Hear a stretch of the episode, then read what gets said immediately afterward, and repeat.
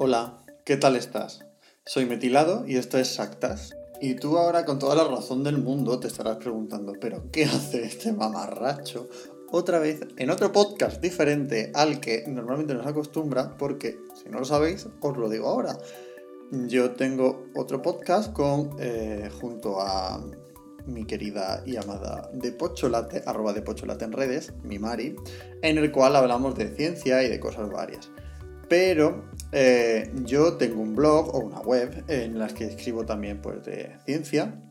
En este caso es ciencia, seguridad alimentaria, tecnología, bueno, y lo que nos vaya surgiendo. Y mm, me he decidido a pasar el del formato web directo, directo y escrito a, mm, bueno, pues un podcast. ¿Por qué? Porque como tengo poquitas cosas encima, yo me añado más. ¿Por qué? Porque me aburro, porque yo puedo, porque lo valgo. Entonces, pues he decidido que de vez en cuando iré haciendo algún que otro capítulo de podcast para hablar de cosas que nos puedan interesar a todas, a todos. Y bueno, charlar un rato también, que nunca viene mal. Entonces, eh, como siempre, como es una tradición en todos los podcasts de los que participo, eh, no me he presentado. Yo soy Andrés Rascón, soy doctor en seguridad alimentaria y química analítica. Y eh, me podéis seguir en redes en mi dirección arroba metilado. Entonces, es que justo estaba ahora respondiendo, bueno, vamos a meternos un poco en materia, y es que estaba aquí ahora mm, respondiéndole a un tuit del... Mm, bueno, no quiero meterme en fregados políticos, pero eh, bueno, se acaba de ver que en la Comunidad de Madrid eh, las eh, mascarillas FFP2 eh, que se iban a repartir o que se están repartiendo a la población, bueno, pues pertenecen a una empresa que no está homologada y la cual ha emitido una serie de certificados que, mm, sorpresa, eran falsos. Entonces, ¿qué ocurre? Es que estamos un poco ya o por lo menos desde mi, desde mi percepción, creo que nos estamos pasando un poco con el tema de eh, mm, necesito la mascarilla con mayor protección del universo.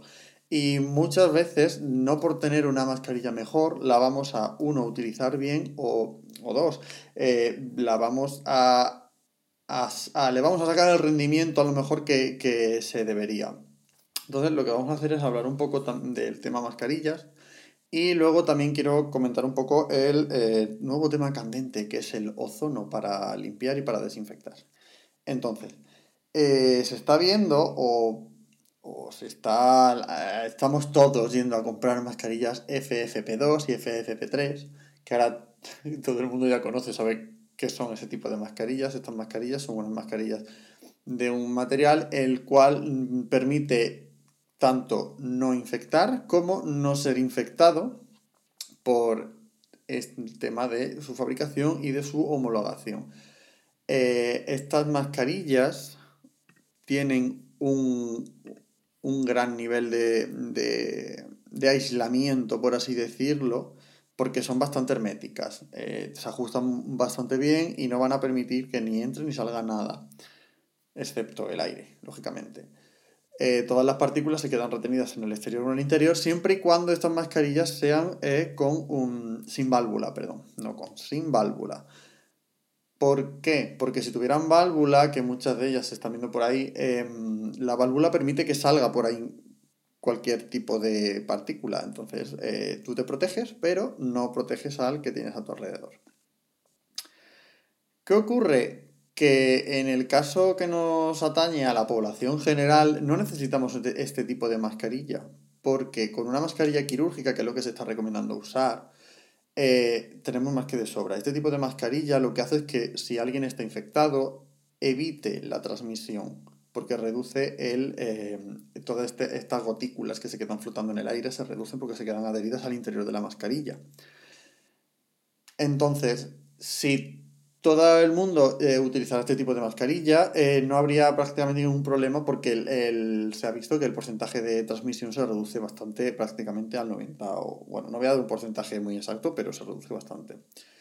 Eh, entonces, con esto sería más que suficiente y nos dejaríamos las mascarillas FFP2, FFP3 y las FFP1, que esas no se están viendo por ningún lado, a lo personal que sí lo necesita, que es el, personal sanitario. Entonces, algo que tampoco tenemos muy en cuenta muchas veces es que mm, no utilizamos bien las mascarillas. Y esto yo lo he visto y además eh, lo he visto en personal que supuestamente estaba cualificado el quitarse la mascarilla y meter la mano dentro o bajarse la mascarilla para rascarse la nariz. Es como, vamos a ver, por favor, una vez tú te pones la mascarilla y la mascarilla no se toca en la parte interior, no la toques. La mascarilla se queda quieta, te ajustas la nariz y ahí se queda hasta que te la quites. Nada de quitar, poner, voy a toser y me la quito. Mm, no. Todo ese tipo de cosas, por favor, hay que evitarlo. Y otra desventaja o... No sé si llamarlo desventaja o eh, vamos a ser un poco prácticos.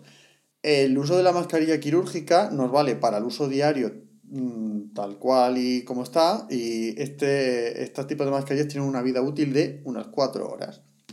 Vale. La gente se está tirando en masa a comprar las FFP2 y FFP3. La vida útil de estas mascarillas FFP2 y FFP3 son alrededor de unas 8 horas, es decir, el doble de tiempo solo que las mascarillas quirúrgicas. Y le vamos a sumar una cosa, valen como unas 5 veces más. Entonces, es un poco absurdo, ya vamos a mirar por nuestra economía, eh, comprar algo que nos cuesta 5 veces más, que solo vamos a utilizar durante cuatro horas más de tiempo que si utilizáramos una quirúrgica, o sea, no merece la pena el tiempo que la vamos a poder utilizar con respecto a lo que nos va a costar. Porque otra cosa que hay que tener en cuenta, no se puede dejar y decir, bueno, las he utilizado dos horas, me quedan seis. No. Tú la has utilizado, el reloj empieza a contar. Una vez llega a las 8 horas, la hayas utilizado o no, hay que tirarla. Entonces, ¿de qué te vale tener una mascarilla que te ha costado un dineral cuando no la vas a sacar al rendimiento probablemente y encima mm, no, tiene ningún sentido? Así que mm, vámonos a hacer las mascarillas quirúrgicas nos saldrá un poquito más económico, un poquito no bastante más económico, y seguramente las podamos utilizar eh, con, un porcentaje de, rendimiento o de tiempo mayor. Eso era por un lado. La segunda cosa que quería comentar hoy es que mm, se está viendo o hay empresas que se están dedicando a vender em, unas maquinitas que lo que hacen es liberar ozono al ambiente para eh, desinfectar. ¿Qué ocurre? Este tipo de máquinas ya se comercializaba eh, hace ya tiempo y se utiliza sobre todo en eh, locales tipo bar, restaurantes y demás porque el ozono a una concentración muy baja en el ambiente lo que hace es matar a una serie de bacterias que son las que producen este, los malos olores. Entonces, si tú quieres que un ambiente parezca más fresco y huela mejor, huela mejor entre comillas, eh, se pone este tipo de máquina que lo que hace es eh, eliminar este tipo de bacterias.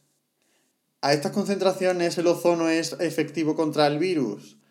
La Unión Europea lo está estudiando, pero ya se está viendo que mm, nos podemos ir olvidando. Entonces, ¿qué hacemos? ¿Le subimos la concentración al ozono? Mm, ¿Subimos? Eh, error, no se puede. Básicamente porque el ozono es tóxico. Entonces, eh, si tú quieres desinfectar algo con ozono, va a tener que venir una empresa especializada en utilizar ozono a altas concentraciones para poder desinfectarlo. Entonces, eh, van a llegar, van a desinfectarte lo que tú quieras y te van a dejar que no pases ahí hasta que el ozono llegue a una concentración que no sea ni tóxico ni te vaya a producir ningún tipo de cosa extraña. Y ahora viene lo divertido de todo esto.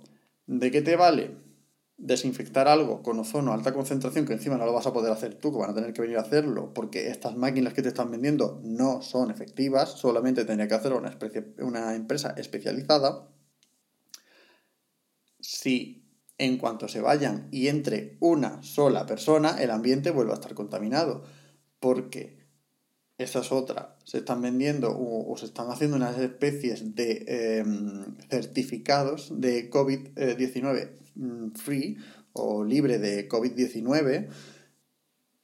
Y eso, a ver, mm, ni es efectivo ni tiene sentido, porque por el simple hecho de que algo es eh, libre de algo, o hablemos de bacterias, o en este caso de un virus, eh, en el momento de el análisis, o sea, en el momento en el que se recogió la muestra. Entonces es como si tú dijeras que eso es libre de COVID-19 en el momento en el que yo cogí la muestra o que quien sea cogió la muestra. Es como hacer una foto. Tú has hecho la foto en ese momento y no hay nada. Pero al microsegundo, es que ya no te voy a decir ni al segundo, al microsegundo ese ambiente ya está probablemente contaminado. Entonces, no te vale de absolutamente nada. Tú no puedes certificar ese tipo de cosas porque básicamente es imposible. Entonces, eh, lo único que nos queda en este caso es utilizar mascarillas quirúrgicas, por favor. Eh, intentad mantener siempre las distancias de seguridad. Ahora que se puede empezar a salir a la calle, eh, no aglomerarse, evitar estar cerca de gente, sobre todo si se hace deporte, mantener una distancia aún mayor entre personas. Y bueno, intentar siempre ser un poco críticos, eh, con, o sí, hay que ser muy crítico con, con todo lo que nos están empezando a intentar vender, porque ahora es el boom de, del virus y hay gente con una ética un poco mm, de aquella manera que te va a intentar vender un poco la moto. Entonces, eh, hasta aquí el capítulo de hoy, el podcast de hoy. Algo que... Ah, volvemos a lo mismo. Eh, como aquí vamos un poco freestyle, eh, luego pues dices, ay, que se me ha olvidado de decir algo. sí, yo te lo digo. la periodicidad de este podcast, cuando me apetezca, básicamente. ¿Por qué? Porque la vida es así de cruel y de dura. Os recuerdo que tengo un podcast junto a la Mari, el Rajando Ciencia, que nos podéis seguir en cualquiera de las plataformas que tenemos, que además eh, tenemos muchas colaboraciones de algunos científicos y científicas y científicas muy, muy, muy guay. Y nos podéis seguir también, bueno, me podéis seguir por redes, arroba metilado, en el cual me, pues cualquier duda, queja, sugerencia o mm, petición, por favor, eh, hacedmela llegar. Y por mi parte, pues nada más.